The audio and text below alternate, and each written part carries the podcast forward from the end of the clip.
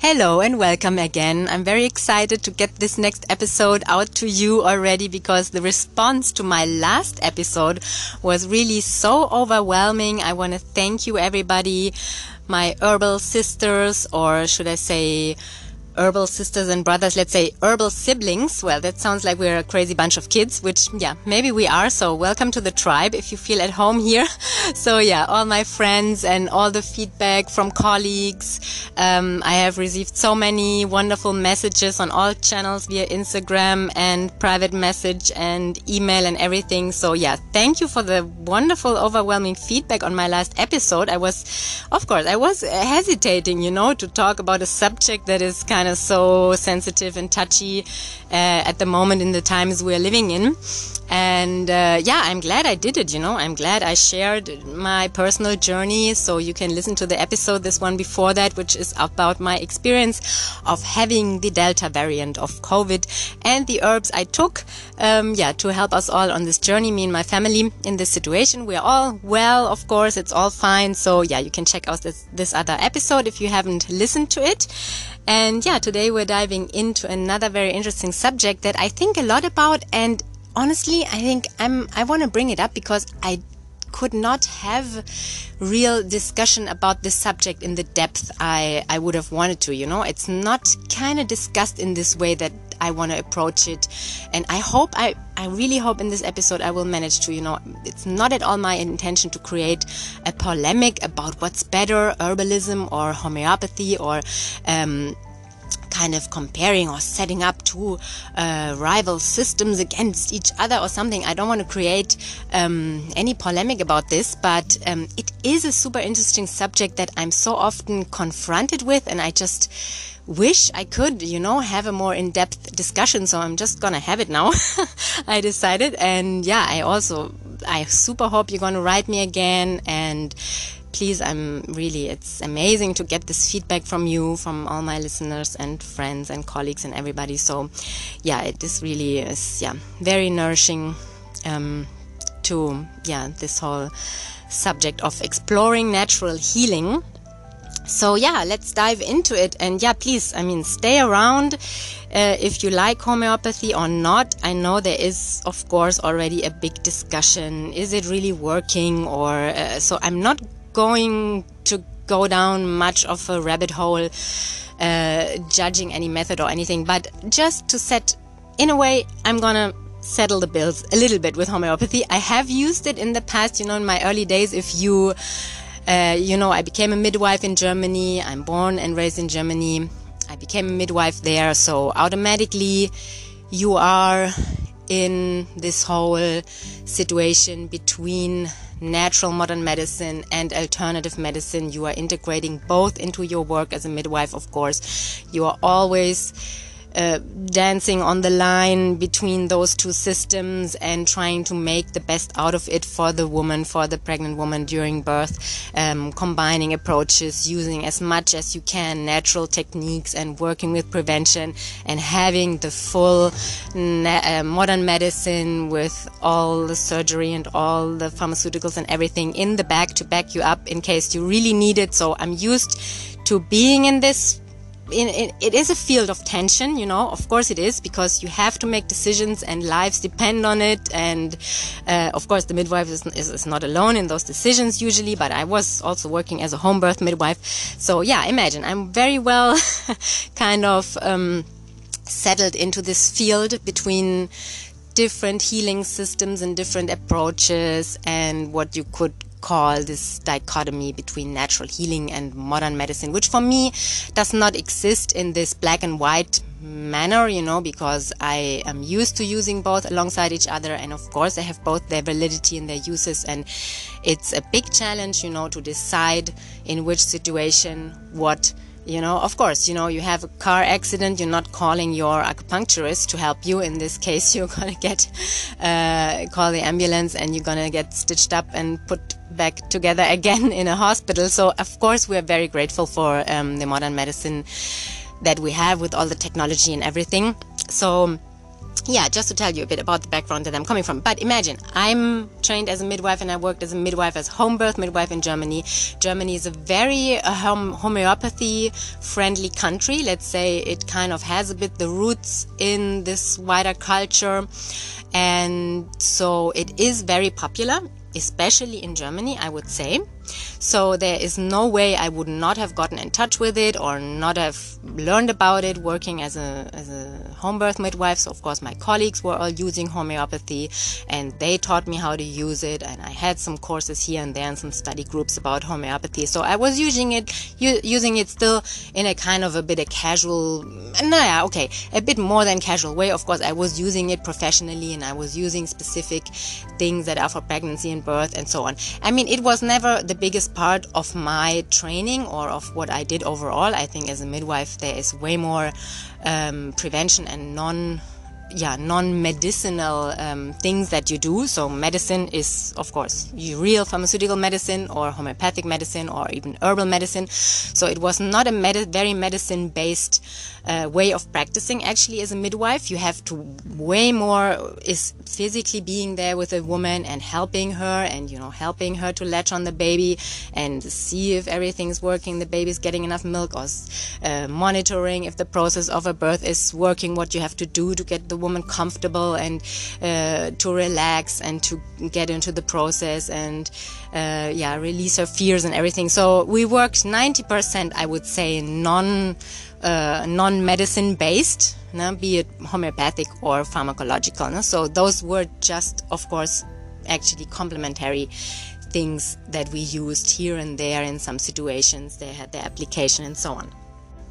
But I must say, you know, today working as an herbalist and, uh, you know, recommending herbs to clients for their better health and improvement.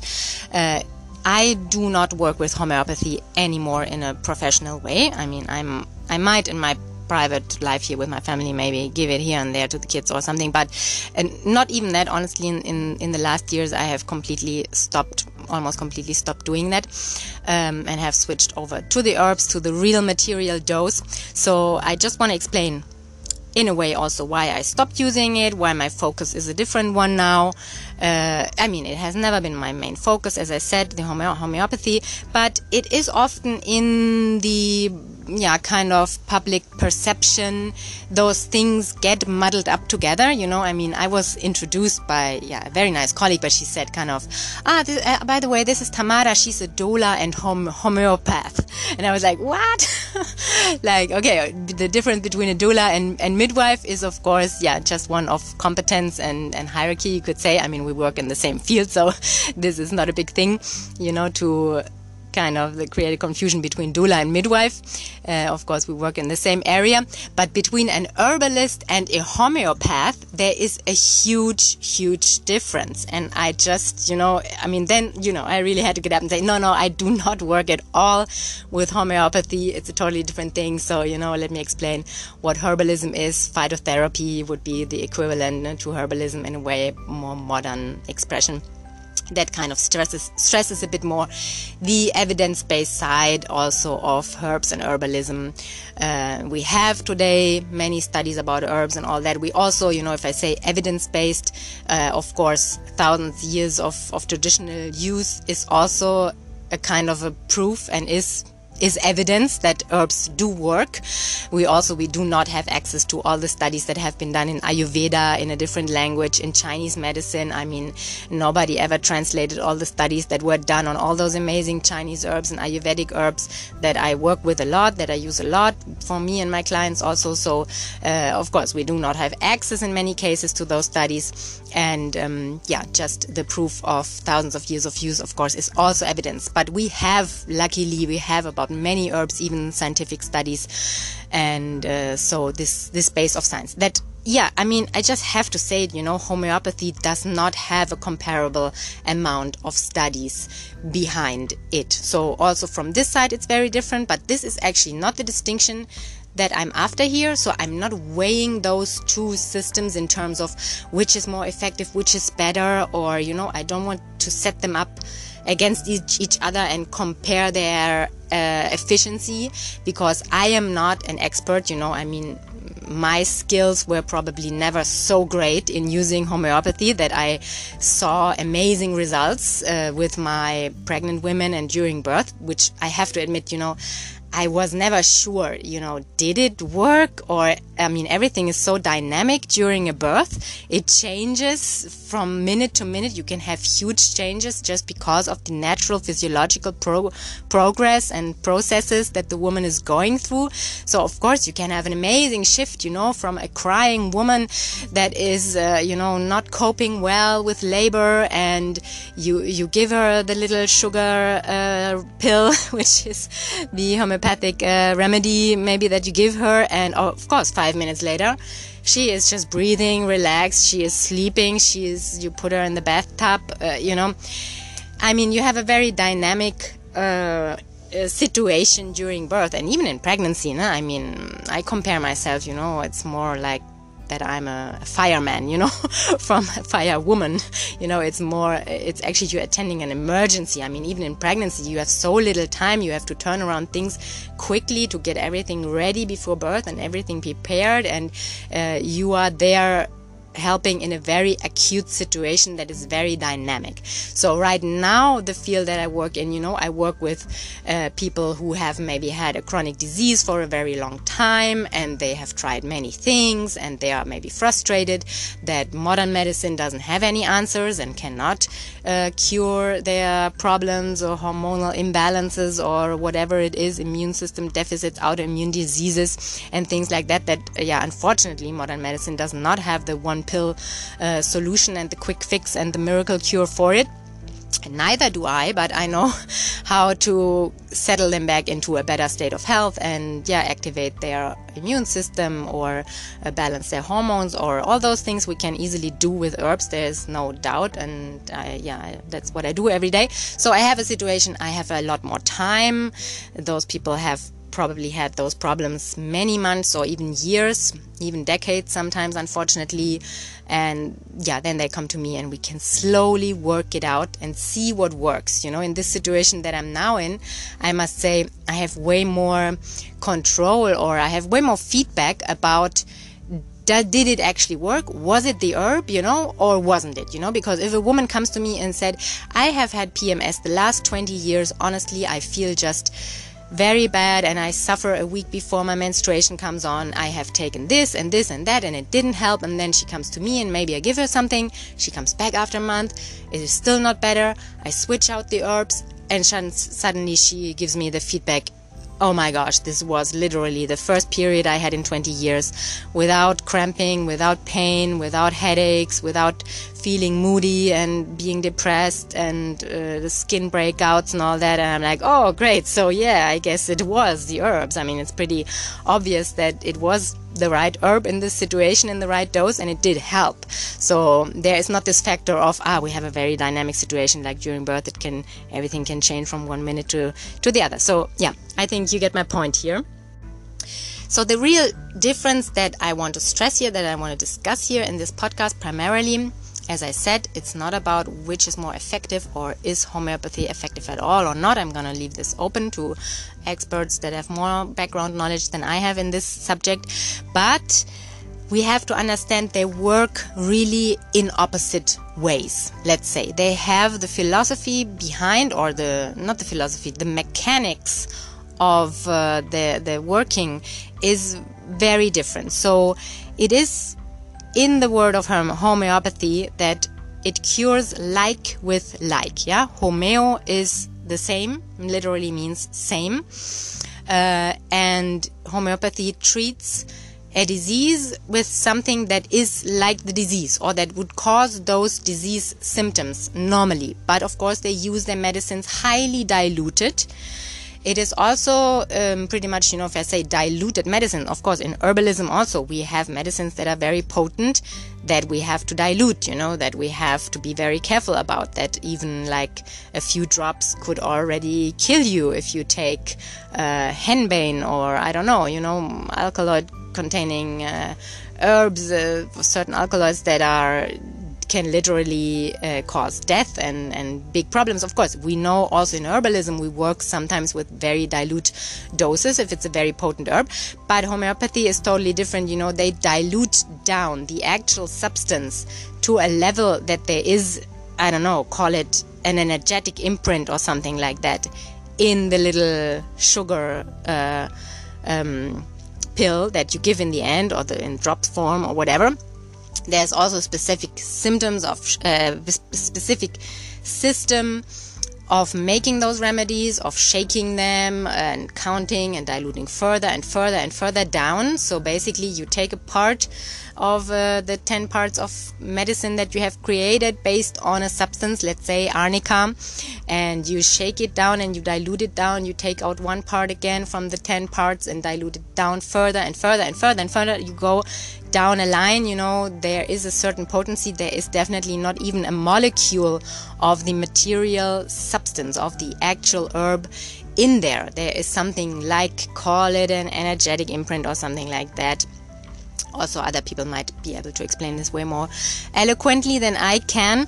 But um, yeah, so it homeopathy treats like with like. So you would use an herb, for example, that if I give you a material dose, a real dose, a herbalism dose, let's say like a the real herb, to a person, it would cause fever and sweating and nausea or something and then you dilute it down and then you give it exactly to a patient who suffers from those symptoms. So then you have a patient that has fever and sweating and inflammation or whatever going on, and you give that herb that normally would cause those symptoms, but in this very, very, very diluted form yeah? So there are there, it seems to be a, there is an exception to this rule yeah? So there is of course you also going to say yeah yeah what? But i mean i give my kids arnica globuli you know the little sugar pills that it comes in.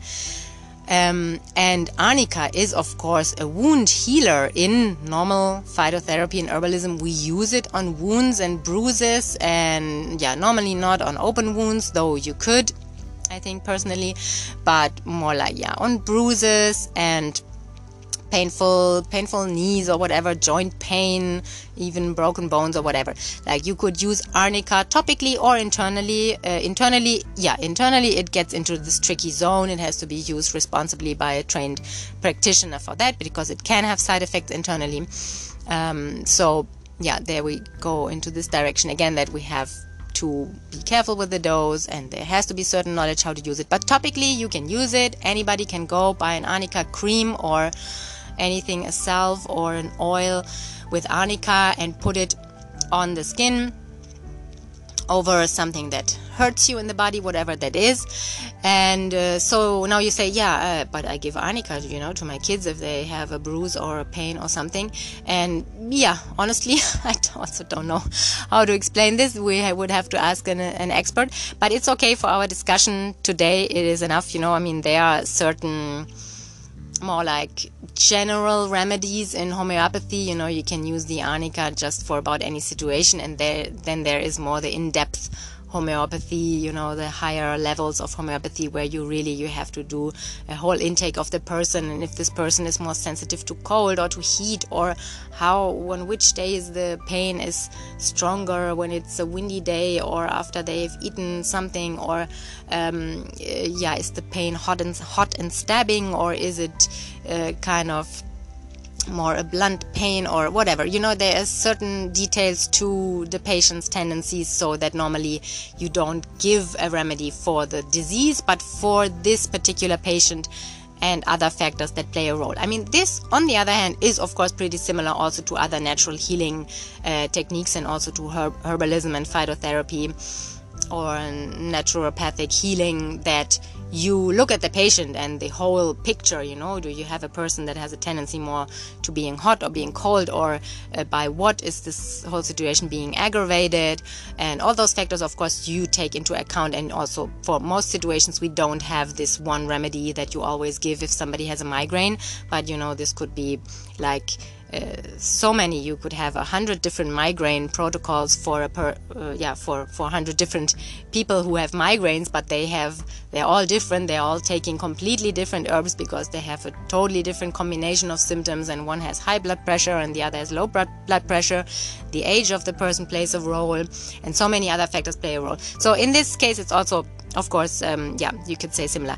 But what herbalism or phytotherapy or natural healing, nat- naturopathy, um, what it depends, uh, what it belongs to, let's say, is the allopathy. Yeah, so allopathic medicine is the opposite of homeopathic medicine. Yeah, so this is actually the big difference I want to stress and just point out because I think it gets confusing and it gets sometimes kind of muddled up. And you know, if you say you work with um, natural health, then people assume if they live in a country like Germany, you know, where homeopathy is pretty popular, in of course, in a certain population, not overall population, but if you are working in a bit, yeah, alternative environment, then you come easily into contact with and you know lots of people and all the moms you know that want alternative for their kids uh, alternatives to pharmaceuticals and they don't want to treat a fever with uh, yeah pharmaceuticals but they want to use homeopathic medicine. So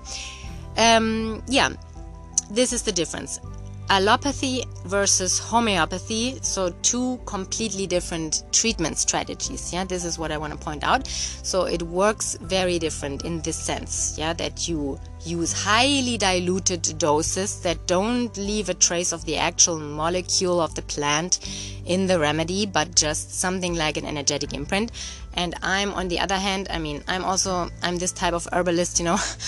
If you listen to this podcast for a while i'm always stressing yeah please take the right herbs but also please take the right dose you know. If you take too little of something so in homeopathy it would be the more potent the more diluted you know. The more diluted the more potent the remedy becomes you know. They just keep shaking it down and diluting it down and creating those very high dilutions of a, a, substance and they say it gets more potent every time. So for me, it's the opposite, of course. The more of an herb you take, the more of an effect or also potential side effect you can have. Yeah, it's also, I mean, just to make this comment, but yeah, uh, working with homeopathy is pretty risk free. Of course, you are not causing somebody to have a really adverse side effect. I mean, they talk about, of course, sometimes you get an initial reaction that symptoms get worse and then they get better, or something like that. That is more a reaction of your body that you know also occurs under under, under different circumstances naturally even if you wouldn't have taken the, the homeopathic remedies, this can, of course, occur that the disease gets really bad and really worse, and then you get better. But uh, I mean more like real side effects, of course. You know, if we work with potent herbs and we get into ranges of herbs that are a bit higher, you can have side effects. Yeah, normally this is just like the most side effect you know I have seen is a slight digestive discomfort or maybe a headache or something but um, so real side effects of all those herbs that I'm talking about here on this podcast, I'm talking about very safe herbs that rarely cause any side effect. Yeah, but it is uh, in theory possible. Of course, in also it is in practice po- practice possible and does occur occur.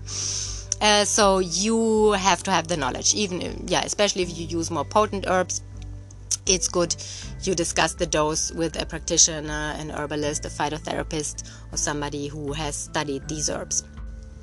So I give you another example, like for example, um, the herb, the not the herb, yeah, it's an herb, of course. I mean, all homeopathic medicines are based on herbs or substances. You know, these are also sometimes minerals or sometimes animal derived products. Let's say like um, the bee poison, the bee venom, uh, apis, or um, yeah, other things that are non-herbal, but most of them are herbal.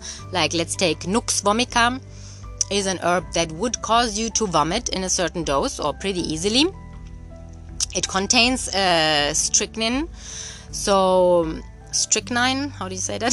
Strychnine. So it makes you vomit. And then you know home- homeopathy takes this herb that is obviously pretty toxic and you would have i don't know even if it has in its raw material form if it has any uses i'm not even sure. Um, it could be you know with other herbs like belladonna. This is the deadly nightshade. You know, you can use it in its full material form as an herb to treat certain conditions, to treat asthma or It's just a strong sedative. It contains those tropane alkaloids, the atropine or the hyoscyamine, for example. It's called, the plant is actually called called Atropa belladonna, Atropa belladonna, so the deadly nightshade. This would be used in herbalism very carefully and only by a trained practitioner and only for certain conditions where we really need this herb and don't have any safer options.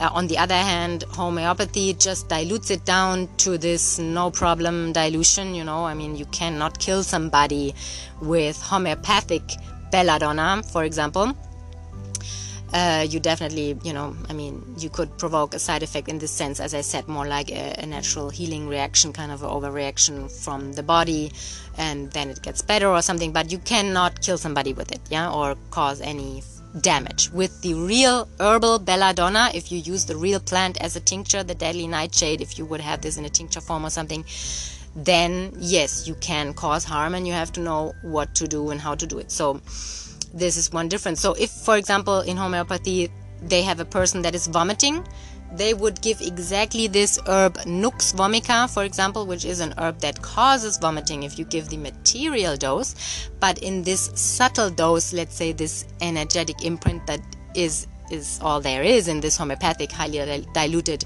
remedy, it causes the opposite.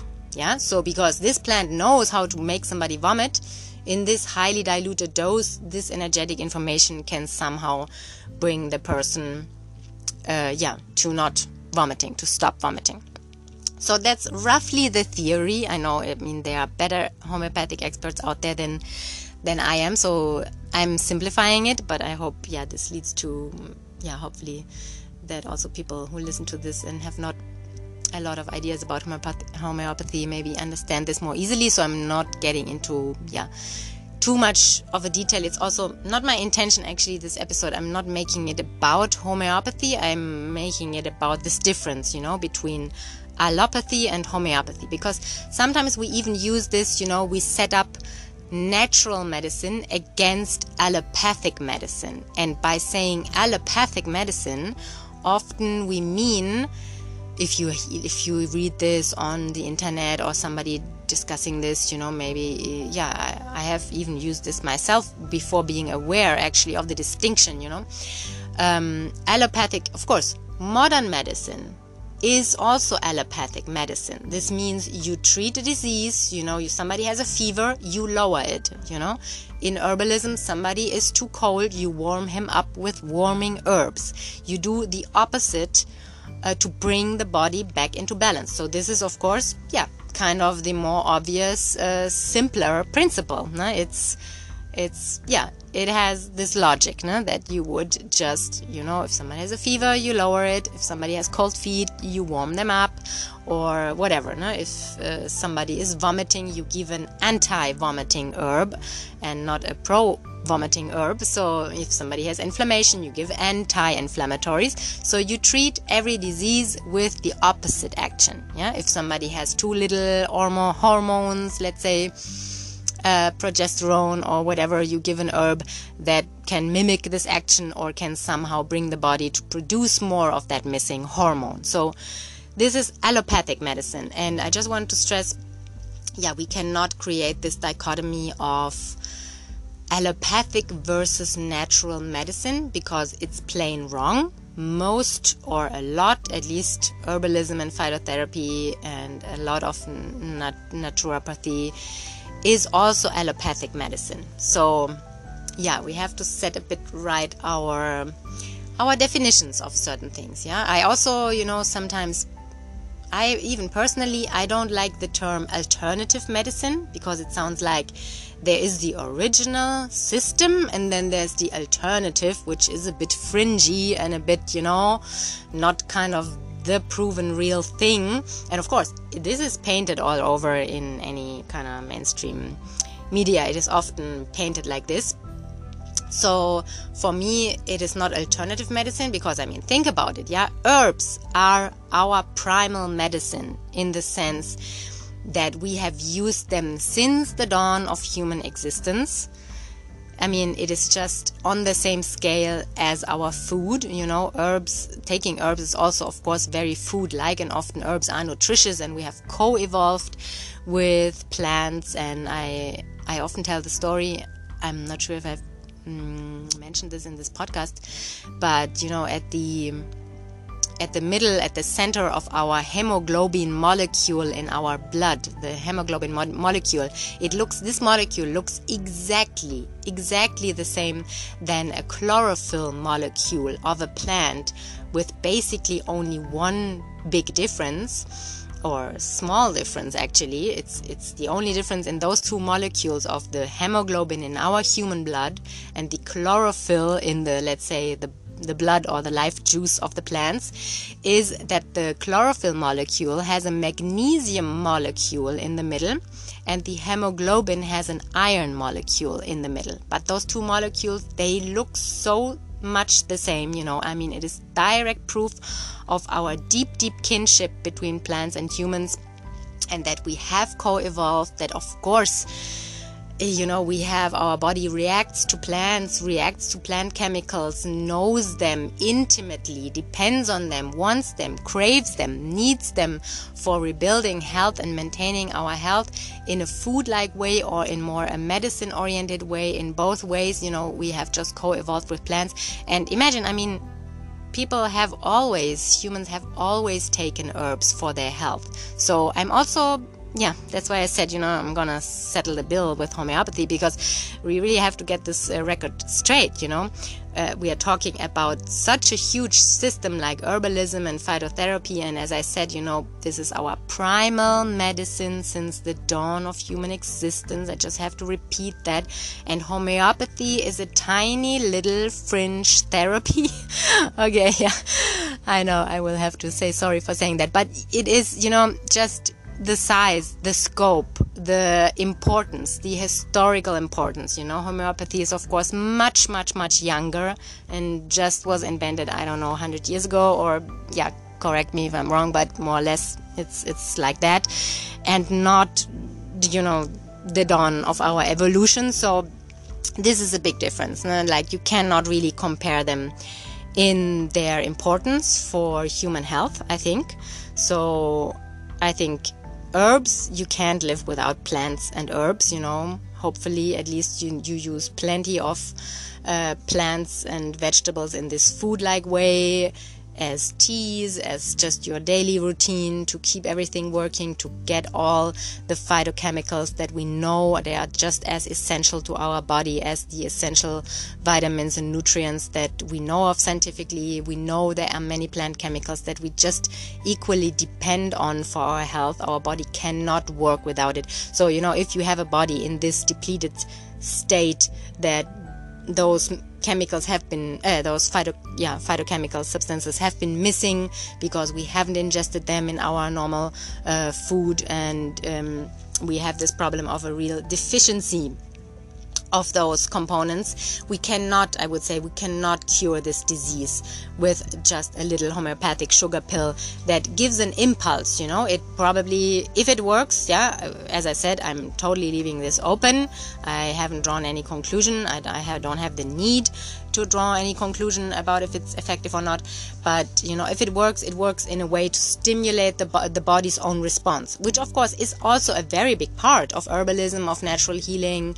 Uh, the body is in the end doing the healing work, and hopefully we can give the body everything that it needs to do the healing work and to even heal chronic diseases uh, in an advanced stage. It's all possible. We know this is happening and has happened happened, and it is more the actual response of the body than the medicines that we are giving. You know, the medicines are, yeah, initiating this process or bringing the body back on track and giving the body the nutrients and the phytochemicals that can yeah set us up for for this direction. So homeopathy works only in this energetic way. It's not giving us any food like or nourishing uh, or yeah phytochemicals that fill a gap in our body that our body needs. So i don't think we can cure everything with those more energetic and subtle therapies. So this of course goes also for other more yeah i call them subtle therapies. Just I don't want to call them, you know, esoteric or energetic or, you know, there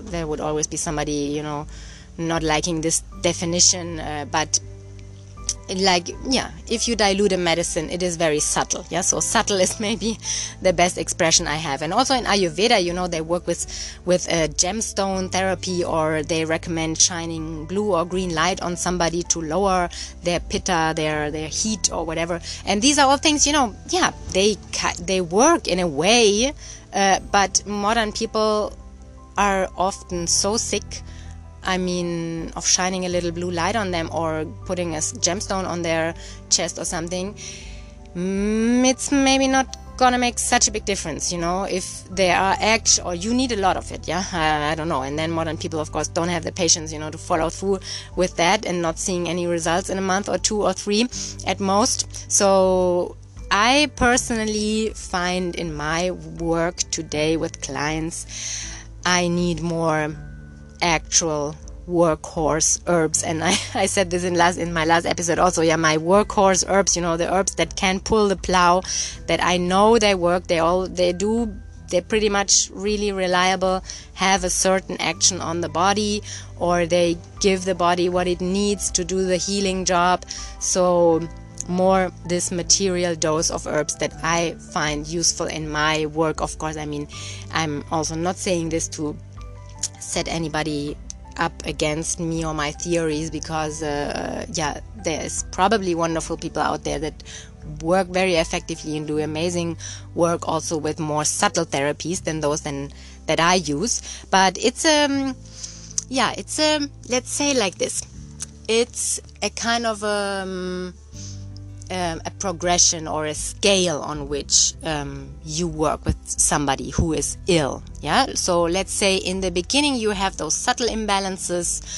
You just maybe don't have the energy during the whole day or you get tired after lunch or you get often a headache or those subtle signals that basically we modern western people we just ignore or we treat it with some conventional analgesics or we have a coffee or you know we kind of brush them off yeah? So we also often don't have much chance, you know, in this phase or much consciousness basically to work in this stage with the more subtle therapies that maybe in this stage would actually, of course, st- still work, you know. So if you in this stage decide you take a half an hour walk in the forest every day and you do deep breathing while you're walking, uh, or you start meditating, or you um, take a bath with essential oils to relax when you come home after work. Um, so yeah, those very kind of yeah wellness subtle therapies they would be effective probably in this stage. You are in your early 20s uh, and you are pretty healthy, but you feel yeah. I'm working too much. I have too much stress. I have too many headaches. Uh, I have things already a bit going out of whack in my body. Uh, but usually, you know, we brush it off. Uh, our symptoms only get worse over time, and then we're in our 40s and 50s and 60s, and then suddenly, you know, we're already uh, stricken with uh, a whole slew of chronic disease, and most people don't have even one thing, you know, they have like three, four, five different issues in different parts of the body at the same time. So, in this phase that I'm in my work more confronted with, yeah, I don't know if I would just put out pull out the aroma lamp and uh, recommend some soothing, calming oils to inhale. Though this could and is part of protocols, you know, this is definitely part of something. And I mean, it would be great, you know, if we could all get back to perfect health with those more subtle therapies because also the more subtle a therapy as i said the less damage the less side effect uh, it will have also on the other hand and um, the less you need a, a, trained practitioner to yeah definitely you do not need an expert to prescribe you walks in the forest or swims in the ocean or things like that. So those is this this is the important medicine and i'm I can very much understand, you know, many of my colleagues put an emphasis on this realm of therapies, you know, and of going out there and picking your own herbs that grow in your garden and, you know, just do basic health maintenance, get the nutrients from plants, connect to the plants, hug the trees, and all that. This is awesome, but it is often it is sometimes not enough yeah it is there's definitely situations just as i said you know sometimes my herbs are or in yeah in, in in many cases you know. My herbs are also not enough and there is a situation where a person has to go to hospital and get surgery or even chemotherapy or other things that are very invasive. So yeah we have a scale there now we have kind of a, um, a hierarchy of treatments and it is on one hand yeah it is very important to know where where are you standing yeah? How sick is this person how how sick are you yourself? And get clarity about that and get clarity about yeah can you resolve ultimately can you resolve this with lowering your stress and lowering uh, getting more nutrients into into your body?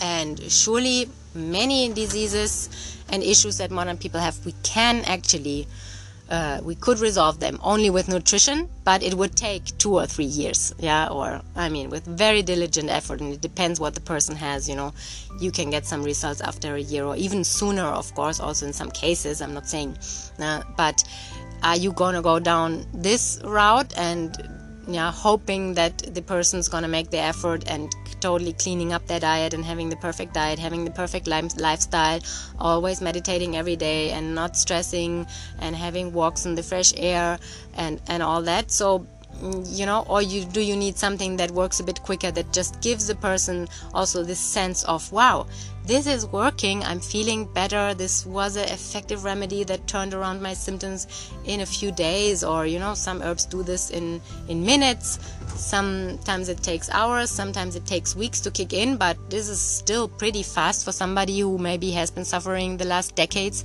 from some chronic complaint that is not going away no? so we want to give of course people also this uh, quick successes so they stay motivated to keep working on their health and then hopefully someday you know they are back to just diet and stress reducing subtle therapies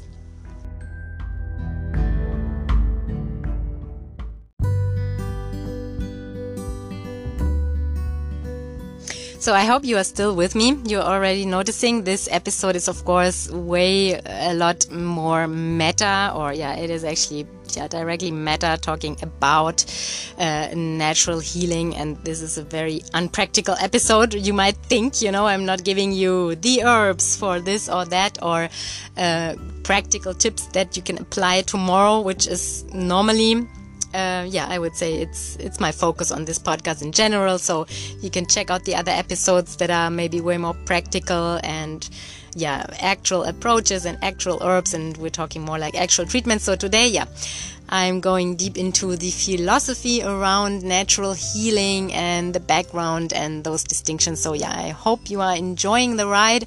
And as always, I'm very grateful for feedback. So, please, my email is tamara at herbalhelp.net tamara at herbalhelp.net.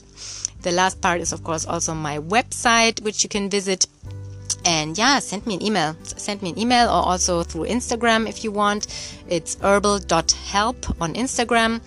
And yeah, give me some feedback about this episode, please, if you found this interesting. So, um, yeah, I'm very would be very happy to engage into more discussion around this uh, subject. So I just remembered another uh, example that makes it very clear circling back to the distinction between allop- allopathy and homeopathy and um, the different approach that homeopathy uses. So, there is, for example, as I said, there is the remedy, the homeopathic remedy of bee venom. It's called apis. And this is actually the remedy you give if somebody has a bee sting. So, you know, that you can literally see what this principle means of like treats like. So you're actually treating a bee sting with a highly diluted form of the bee venom. So this is, yeah, probably the best example to see what I mean or what this word homeopathy actually means. So just, yeah, circling back um, to stress this point a bit more and illustrate it a bit more. So, yeah. And, um, well, about, as I said, you know, I'm not going to discuss the value of homeopathy in general, I think there are levels to to treatments. You know, there are certain applications, as I said. But I must say, you know, I'm. This is just a very personal thought that I'm expressing right now. You know, uh, I feel a bit, a little, a pity. You know, I think it's a bit sad if I see especially you know i said homeopathy is very big in germany you know mothers are taking care of their kids. And i think it's beautiful you know they put so much study so much effort uh, really some of those moms you know and my friends and everybody they get to a pretty good level maybe or I, I, am not exactly sure but they put a lot of effort you know in having all those homeopathic remedies at home. And sometimes i wish you know sometimes honestly i'm going to admit this here you know I wish people could discover a bit more the actual herbs and actual herbalism. You know, there is so much focus on those.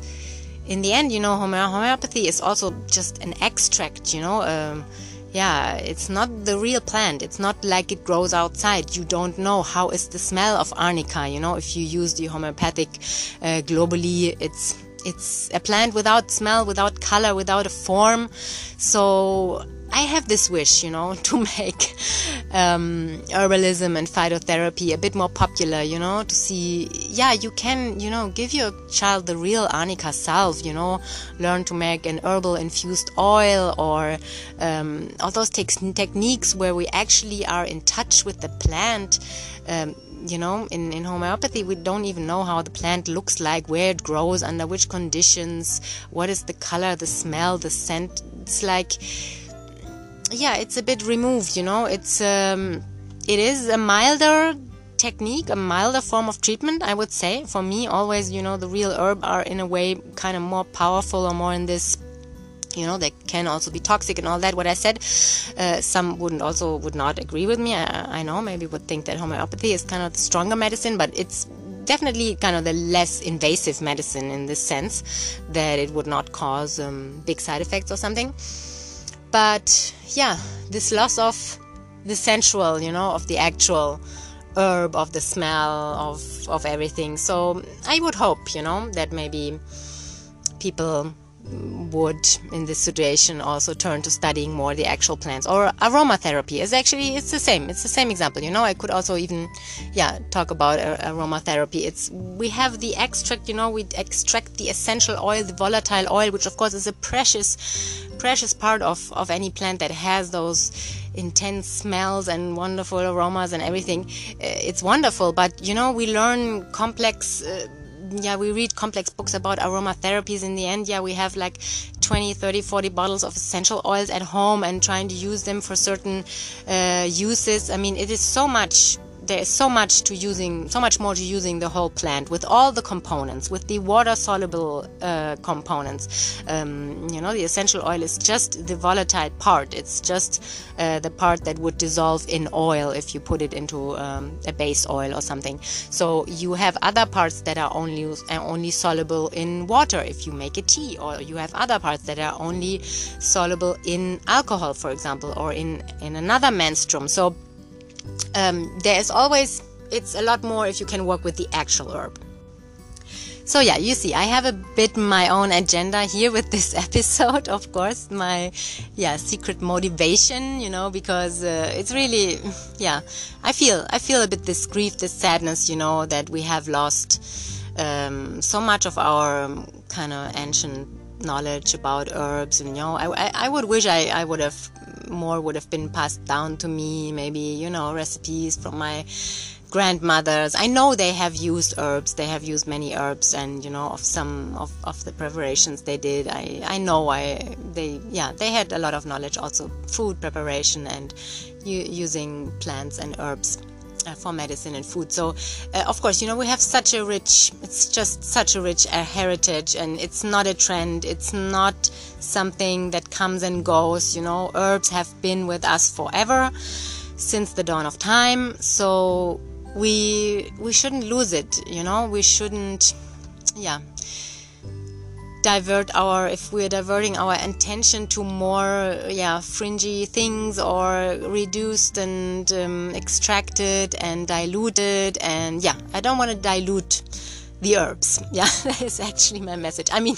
you can of course it's it's as i said you know it has it has the applications and it's it's great and I mean um, there there is definitely it's okay that there are more and other and diverse therapies other than herbalism and phytotherapy. Of course i mean it's it's amazing you know that we have uh, options and choices and depending on the situation you know we can choose. But i just would wish you know that we go back more to the actual herb. Or for me let's say you know for me this was the revelation this was the thing and and, and I, I wish i had discovered this uh, a bit earlier and um, learned more about herbs earlier on in my life definitely. I mean i'm glad i did now and i, I delved into it deeper and it's just this whole yeah, such a rich tradition that opens up to you you know? It's uh, it's amazing. You can anywhere. It's not a fixed set of rules you know? Herbalism is not that's the way it is and that's how you use this plant you know because you go uh, to one uh, culture let's say you go to china you ask them oh what do you do with hawthorn? Yeah hawthorn is the um, Crataegus uh, those red berries with the thorny bush. You know, they use hawthorn for the digestive benefit because it's a sour herb, so it can maybe stimulate the digestive juices and it's used as a digestive herb. So you go to a more Western country, let's just say you go to England, you go to Germany, you ask, hey, how do you use the hawthorn? What do you do with it traditionally in your culture? And they say, oh, it's our superb premier heart medicine. It's the herb for the heart. You know, we treat anything from high blood pressure uh, to heart disease with hawthorn. Yeah, and I mean, even I, I, I, say this because in Germany, even conventional doctors, your your normal family doctor would prescribe you hawthorn extract from the pharmacy just alongside your other whatever beta blockers or whatever he gives you on top, just to make sure that the blood pressure goes down quickly. You know, but he gives you still he gives you the hawthorn also and tells you, yeah, and take the garlic, take the hawthorn for your heart health, for your arteries and everything. So we have used this forever uh, for the heart and in chinese medicine it's used differently. That doesn't mean oh didn't they notice? It's so amazing for the heart. Yeah chinese medicine has plenty of other very effective herb for the heart also. And we here in western herbalism we have also plenty of other herbs that are amazing for the digestive system. So it's such, just such a richness in how the herbs are used and that you can in theory you know if you have to uh, you know, you can cure yourself with the herbs that just grow outside your house or in your neighborhood. Uh, if it's that what's needed, you go for it. You know, do it. Find out how those herbs are used. And I mean, you know, personally, of course, I work a lot with the Ayurvedic herbs, and uh, usually my patients have to, my clients have to buy the herbs uh, in packages, and I'm not going to tell them, yeah, go outside and pick some plantain or whatever. I mean, sometimes I do if I feel the openness, if I feel, you know, there is the possibility and it's growing at that time, and I know where to harvest it, or why don't you plant some calendula or plant some St. John's wort in your garden or even in a pot on your window in your kitchen? You know, there are so many options, so many possibilities. We can engage with the herbs, we can actually see them and smell them and work with them and take them in different preparations as a tea and infused into oil on our skin and everything. Uh, there is no other system, you know, that has this richness and this big tradition, you know, that you can, you will find. I mean, ask your grandma, uh, ask ask your grand grandma if you are lucky enough, you know to have one and go go go back in history you know you all all the people in your family uh, have forever and always use use the herbs that grow locally and that grow around them and there are so many uses you know? I mean i have sometimes it's, it's super interesting also um, I, I, you know it's, it's grateful it's um, i'm grateful it's perfect we have all the access you know i can order ashwagandha from india you can buy ashwagandha here in europe of course without any problems i have access to all the chinese herbs i have access to all the western herbs also they're already harvested you know i mean try to pick your own nettle and dry it it's a bit work you know you have to put your gloves on you have to dry your nettle and uh, properly you know don't get it too brown and, and too dry don't dry it in the shade and all those. I mean, it's a lot of work. So, I mean, even herbs that maybe grow around me, I just buy my pound of chamomile just to have it, you know, because I couldn't harvest enough this year or whatever. So, this is wonderful. But sometimes I actually have been in the situation. I have a client over the phone. Somebody tells me, Oh, I have this bladder infection. It's actually almost a kidney infection. It's really severe. I've had it last year. I have it again. I just want to wait this one more day before I take the antibiotic. Please tell me th- something I can try out. I don't have time, you know, I cannot order anything. I don't live close to a health uh, store that sells herbs. I'm here at home, here where I am. I have a supermarket and I have whatever grows outside, plants I don't even know. No, this is what the patient tells me. You know, they can't buy anything, but they have a bladder infection, or almost kidney infection, and I have to tell them something or tell them I can't help them and to get the antibiotics straight away. So I was presented with this challenge actually lately and it was super fun for me. You know, I had to think about an herbal protocol for the bladder infections uh, slash kidney pain to treat effectively and yeah radically effectively you know this was also not a situation for subtle therapies um, like only like warmth and drinking a lot and warm teas and all that of course no, is also important but we were past this stage that this alone would have helped. So i couldn't order the d-mannose or no, which is an amino acid that is used for treatment of um, bladder infection very effective. I love it a lot and i wish i could have given this to the woman but she was not living close to me. So yeah i had the option we have herbs from the supermarket or anything that grows outside. So, yeah, the final protocol I made up for her, I think it was actually plantain from the garden. Yeah, so this is Plantago, Plantago lanceolata or Plantago major.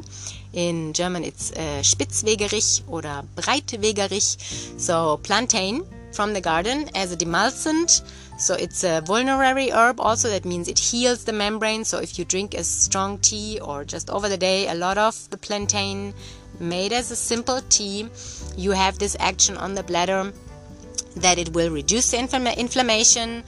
It is a demulcent, so it means it creates this soothing, slimy environment in the bladder, which is good to heal the membranes, to heal this tissue and yeah it's it's a vulnerary herb so it's just healing in itself also. You can use it for wounds and for mosquito bites and bee stings and all kinds of stuff. So it's a healing herb. So plantain from the garden the good thing is it grows basically the whole year in in warmer climates or yeah really like from spring to october in in temperate climates. So it's very likely that this client could go outside and actually pick some plantain or somebody could pick it for her while she is with a hot water bottle in her bed and uh, yeah hopefully uh, resting because of her bladder infection. So plantain was one part of the protocol.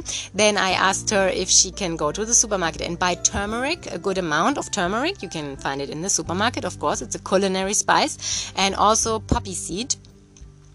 And then what was what, what was the rest? I think probably garlic and ginger, which she had at home already. So she just ate a bunch of garlic for the antibacterial action, and lots of ginger also for the immune benefit and uh, no actually ginger ginger i'm not even sure if it was part of this protocol. Ginger is also a bit heating after a while so yeah it is also a bit anti-inflammatory but the turmeric is generally way way more potent than the ginger for the anti-inflammatory action.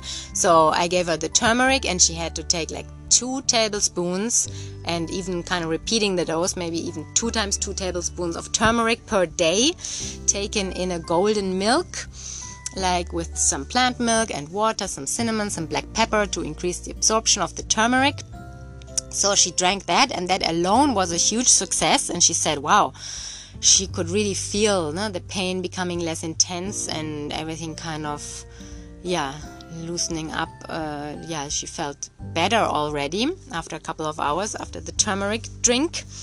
And then she took the poppy seed for pain relief and to sleep and she woke up the next day and she said, yeah, she did not have to go to the doctor and get the antibiotic. It was really, yeah, I mean, she took those herbs really very frequently in a high dose and a lot of tea and, and all that. So she was also very diligent. She knew how critical the situation was because she just had this the year before and also I told her you know tomorrow you go to the doctor. I mean I'm not taking any responsibility for this case. This is if it's in the kid with kidney pain and everything it's already out of my scope actually and but you know try it for a day and tomorrow you promise me you go no? And she said no she really she woke up so much better. She didn't have any pain and she took the herbs of course for several more days to make sure everything's fine and it was fine no? so yeah just to say you know that's that's the creative way that's how creative you can get with herbalism. It just fascinates me you know you i can make your protocol just from the supermarket if you put me this challenge you know if we have this situation that you cannot buy anything around you or on the internet that we don't have time then i make you a supermarket protocol or a garden variety um, protocol where yeah i have to think where do you live and what is growing at this time around you? And yeah i mean this is just what i love. This brings this this sensual aspect you know sensory and sensual and you know just tactile and everything. It's like smelling the herb, seeing the herb, and this huge variety and huge richness in our human history, how we have used the herbs, how herbs have helped us, and uh, yeah, how they have always supported our health to a level, you know, I mean. I hope we don't forget, you know. I hope we can re remember and we can relearn those skills. I mean, luckily, lots lots of knowledge is probably lost. You know, lots of this history uh, is lost, and books were burned, and witches were burned, and so. But we have also a lot of we have lots of information. It is there. It's out there. You know, you can study about herbs. You can go out and identify the plants that grow around you. You can get a book about herbalism. You can take a course or whatever. Listen to my podcast. So, yeah, those are all ways. Yeah, I would just hope you know we we don't forget and we get back to our roots literally, and yeah, down to earth herbalism. So, yeah. So, yeah, and in the end, you know, the most important thing is to choose the appropriate therapy for any given situation. There is, of course, we call this, you know, in natural healing, we call this the therapeutic sequence. Um, it's kind of the options that we explore. It's like the first principle, you know, is do no harm. And to start with the the least invasive medicine. So the yeah the therapeutic uh, sequence would be like from like gentle very non-invasive therapies or um, things we can do. I know um, Susun Weed, the herbalist Susun Weed, she has adapted this this sequence and called it the seven rivers of healing. It's kind of the met- metaphor she uses.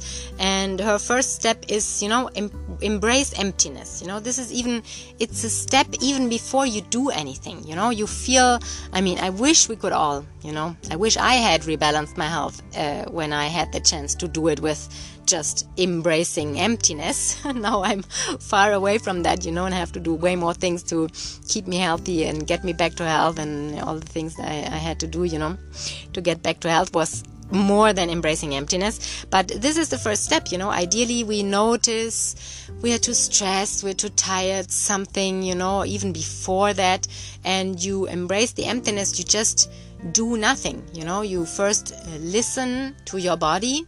You don't even search for things to do or um, medications to take or herbs to take or whatever.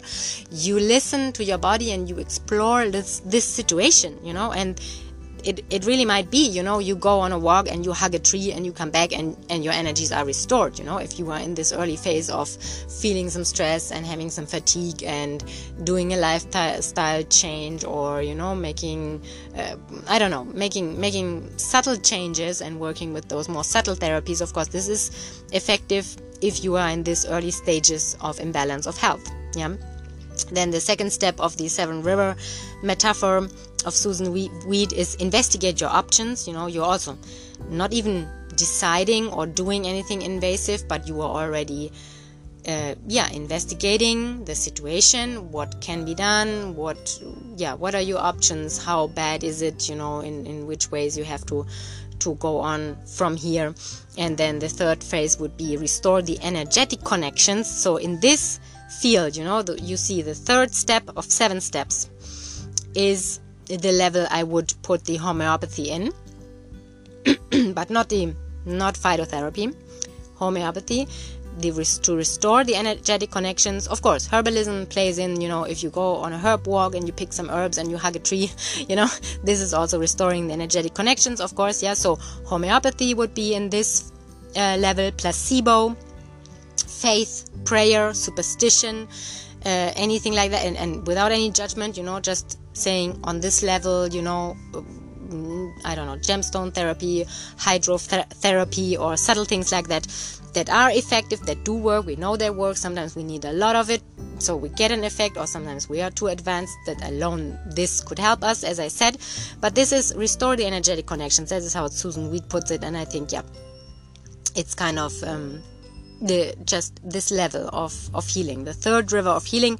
Then you have the fourth river of healing, which would be strengthen and feed your health. So here we get in the area where I would say phytotherapy, herbalism, diet, you know, herbs that we use in a food like way, a nourishing way, you know, um, even taking some vitamin supplements in a kind of medium, average, normal dose. You know, there's also high dose nutrient pharmacology which works with higher doses. We have talked in the last episode about the vitamin D in a bit a higher dose than the normal physiological dose. So we are pushing the limits a bit and we're getting higher so the fourth river is still not in this area you know where i would give any kind of high dose vitamin d or any vitamin or supplement or amino acid or anything but in normal doses that we know are totally safe without any side effects so those first four steps uh, four rivers let's say of the seven. They are completely there's no there's no side effect. There is for sure no harm to be done with all those therapies. Uh, they are completely safe. They are completely non-toxic. They only create and feed and restore the health so that's of course wonderful. Of course we should always work in those first four rivers if we can yeah? Of course the thing is yeah is it enough or do we have a more serious situation where it's not enough? This is the big distinctions we have to make. And of course there is this critique also in modern medicine you know that sometimes of course i mean i worked in a midwife as a midwife i know very well that many women for example have a cesarean birth and it was not necessary. Yeah it was totally taken out of uh, extreme precaution or even a misinterpretation or even just impatience or even just because the shift ended and you know yeah well it's it's a fact. So we know that people get invasive therapies or also even diagnostic methods can be pretty invasive and can cause harm you know if you have a colonoscopy and uh, yeah, the patient can die. You know, it's it's yeah, so so many certain percentage has a severe complication from even diagnostic methods. So you always have to think, no, is it really indicated, or you know that you do the mammogram or you, any diagnostic uh, procedure yeah some are more invasive some are less invasive. It's good to reflect and to to yeah work by this principle. First do no harm. So of course it's it's wonderful if we could always stay in those first four rivers. And some therapies sim- simply focus on those first four rivers. And it's it's wonderful because this is what we mainly need and should use as our primary health care. And you know luckily we could detect our imbalances as early early enough so that this is enough yeah? Of course this is not enough if we have a very acute situation you know if you have that car accident or that infectious disease uh, that is very severe or you know situations that change from one day to the other the, you you're not going to change your diet or you know you're not gonna only take the vitamin c or whatever you know? You probably have to jump into those last three stages, those last three rivers, five, six, and seven, uh, right away. Yeah, it's not always a progression. You know, it's not always that I can say, so, okay, first let's embrace emptiness and let's sit here and just, you know, meditate. Yeah, and um, engage the energy. just with ourselves, without any herbs, without any homeopathy. You know, it's normally not what I do. You know, if I talk to a client, I know we are already in a different stage. You know, people come to me because they have already most of the time years they they have a certain problem sometimes months yeah? Also you know you're not going to sit down investigate your options if you just had a car accident. You know you're going to call the ambulance right away and you have to jump maybe to the seventh stage of this seven rivers of healing or this therapeutic sequence which is more or less yeah it's it's the same thing. Kind of Susun Weed has uh, yeah added her interpretation and her structure to it but it is a yeah it's a common naturopathic um, principle and is yeah taught in nat- naturopathic schools. So it's yeah kind of common common consensus in in this area. So yeah, of course we want to stay in those first four rivers of healing, and in the fourth river. I see myself in the four, fourth and fifth actually. I see herbalism and phytotherapy. So homeopathy is in the third river of healing. Yeah, remember, so this would be restore the energetic connections. This would be the level of homeopathy. And then the fourth is strengthen and feed your health with diet or with herbal medicines, supplements, vitamins in kind of moderate doses. And the herbs, the category of herbs that we would use in the fourth river of healing to strengthen and feed would be, you know, really the, the, the wise woman tradition of herbal healing. You know, you make your long infusions of nourishing herbs like nettle and alfalfa and yeah, kind of milder herbs, but that you drink regularly, that give you the health benefits, that have a subtle or a medicinal action in this sense, but without any side effects. It's like, yeah, the more you take of them, the better. Actually, you know, it's just take them regularly every day, take them. Uh, in a food like way add some spices to your food and some herbs to your food so this would be the fourth river of healing then the next phase which is still also herbalism covers those fourth and fifth uh, stage or river of healing is incite strong responses. So here we are already with kind of more targeted herbal medicines that could even have a side effect. You know, even if I have to, let's say the patient is not sleeping, I need a sedative. I need to help this patient sleep because it's of course very critical to our health and the body cannot do the healing work if you're not sleeping properly. Properly. So we are basically treating a symptom uh, to just get this person back to balance. So I'm maybe sedating the patient with a strong or mm, yeah, with a sedative herb, and of course this can have a side effect. You know, this can be too much or um, i mean it's probably it's not going to cause any harm because of course you're doing this not without supervision. So it is still a risk that is you know we can kind of calculate it. But you are sedating or you are maybe stimulating you know you're giving somebody something to get through the day to have more energy but it's on the symptomatic level. Uh, we also have the tonic herbs. You know i talk also a lot about adaptogens. I have another podcast episode about adaptogens which are herbs that have this tonic effect they strengthen us and those would be still more on this nourishing side. But also sometimes you know i give higher doses of an herb. Yeah let's say i mean just a tonifying dose of ashwagandha is maybe 5 grams or so but if i use if i use 20 grams 25 grams i use it already in um, yeah a more serious uh, way and i want other actions from it you know. I also want to treat the anxiety of that person or some other benefit that this adaptogen might have despite the mere kind of tonic you know nutritive action. So we are here in this category to incite the strong responses where we are already giving herbal medicines that can that restore but they also can erode our health. You know if i overdo it with the laxatives or i overdo it with the sedatives or i overdo it with the energizers then i can have problems. So we are still we are already not in those totally safe first four rivers anymore. Yeah we are in the deeper waters and herbalism and phytotherapy goes into those deeper waters and does things that you know you have to be trained to to do them. So yeah i see myself to work mainly in those areas in the fourth and fifth uh, river of healing. Then if we go to the sixth river of healing it is take pharmaceuticals yeah? It is take pills. It is yeah highly refined you know? I mean pharmaceutical drugs are really the extract, you know, I mean, you could say, of course, it's also an extract if I put some herb into a tincture, into alcohol, and I make a tincture, it's also a kind of extraction. I'm not using the herb uh, in its natural form. I'm in a way maybe, yeah, concentrating it, you could say.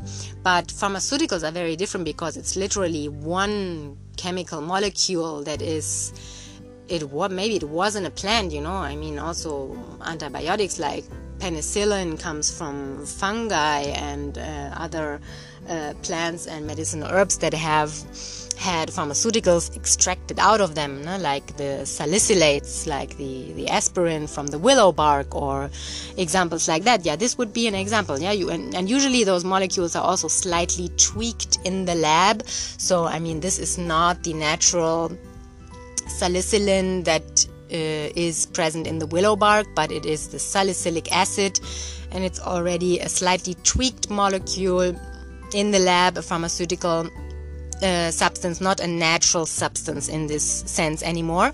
So, yeah, this is of course the area we know. We know the pros and cons, you know, we know that sometimes we have to go down that route and we have to. Uh, think think it out well if it's necessary because there will be side effects. Yeah, in this area we have almost always a big chance of side effects, or we have the situation that we're only treating a symptom but we're not addressing the underlying cause so the problem actually persists and can aggravate and can get worse you know we're just yeah we're, we're suppressing the headache with pain medication but we have not treated the the real origin and cause of the migraine of the person for example no? or we have given them hormone hormonal replacement therapy uh, to treat their menopause or issues or whatever, but we have not brought the hormones back into balance. You know, the the person will depend taking those hormones for having the desired effect, and it's not that there is a cure. Yeah, in the first four rivers of healing, we are working only with those um, self healing capacities of the body, and the body will bring itself back to health if we manage to do so, if it's still the appropriate therapy. With taking pharmaceuticals, we often do not have that. We just suppress the immune system, we give the cortisone, we give the analgesics, we um, give the. Um, yeah, whatever it is, a sleep pill or to knock somebody out. I mean, yeah, this is already pretty brutal. So we are restoring we're doing something good, but we're also at the same time er- eroding our health. And it becomes even more clear, of course, in the seventh river of healing, which uh, Susun Weed calls destroy obstacles. And this is, of course, yeah, in the nat- naturopathic um, scheme of therapeutic sequence, it's called the um, the intervention the inter yeah the the highest intervention modern medicine that we have like uh, chemotherapy surgery radiation therapy you know? I mean you're really you're literally radiating people with harmful uh, radiation that normally you know no no normal healthy person would do this because we know it will have side effect. It has 100% side effect. You know, if you go into surgery, you know your body will be harmed in a way, you know, your there is a side effect. You will have damage after the surgery of course you have the scar you have the wound you have to treat the wound you have to heal and then you have the scar and everything or you will get the chemotherapy it will have other side effects and other damage in your body this is 100% to be expected there is no way of not having the side effects and only the benefits of the surgery chemotherapy or radiation therapy or also invasive diagnostic methods that we have that will have a side effect or you know you're also exposing yourself to radiation if you do the mammography or other invasive diagnostic methods. So yeah this is the seventh river of break and enter um, to literally just remove things and poison things in the body poison the cancer with the chemotherapy and and other methods that are comparable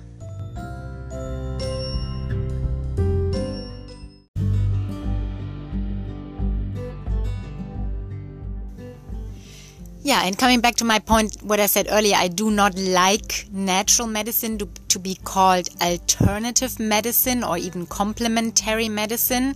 I mean, first, of course, this comes from the idea that modern medicine and, and modern science is somehow superior and uh, natural healing is if anything at all, it is just, you know, complementary or in the hierarchy kind of further down. Of course, it bears a bit of this arrogance of our current model, but for current dominant model in a way. Um, but also in the end, you know, natural medicine can do things that modern medicine cannot do, and of course, also vice versa. Sometimes both can be complementary to each other, sometimes not. So, um, yeah, they are different things. You know, you as we saw this therapeutic sequence or the seven rivers of healing, you have to know where you are. You do not want to want want to use very invasive therapies if not necessary because they have side effects, of course, and they can do harm. And you also do not want to apply only very gentle, subtle uh, therapies if you have a very severe case that needs treatment, you know, and you, you cannot get always the, the desired effects with very subtle, gentle, uh, natural therapies. This is also clear on the other side. So we have to just make our choices and know, um, yeah, where we're standing and what is appropriate for each case. So yeah, I hope that you like this episode a bit more theoretical maybe than normal, but you see, I mean, this is kind of at the basis of, of yeah, of the understanding we need to develop around natural medicine and modern medicine and everything in between. So, yeah, of course, I was pushing here a bit my own agenda, and I hope I got you more curious about herbs to learn more about herbalism and, yeah, just this richness of the whole herb that has a smell and a taste and you can touch it and you can use it in an undiluted form and unprocessed form or as unprocessed as possible of course in herbalism we also use extracts of all kinds and tinctures and capsules and um. So, of course, there is a wide range of applications for that. And don't forget, this is our primal medicines medicine, and it is still the primary medicine on this planet today. I mean, herbs is the medicine it is still the primary system of healthcare and prevention for most people on this planet. It's also a thing we we can't forget. So yeah, I hope I got you curious to study more. And yeah, thank you for listening. Please reach out to me. My email is tamara at herbalhelp.net. And I also have a YouTube channel. It's called Herbal Help by Tamara. So check that out and thank you so much for listening. I'm looking forward to your feedback. And yeah, so please send me a message if you feel like and recommend this podcast to a friend. This would be also amazing. Check out my other episodes here on the podcast to learn more about herbs. And yeah, listen in next time. Ciao. See you next time.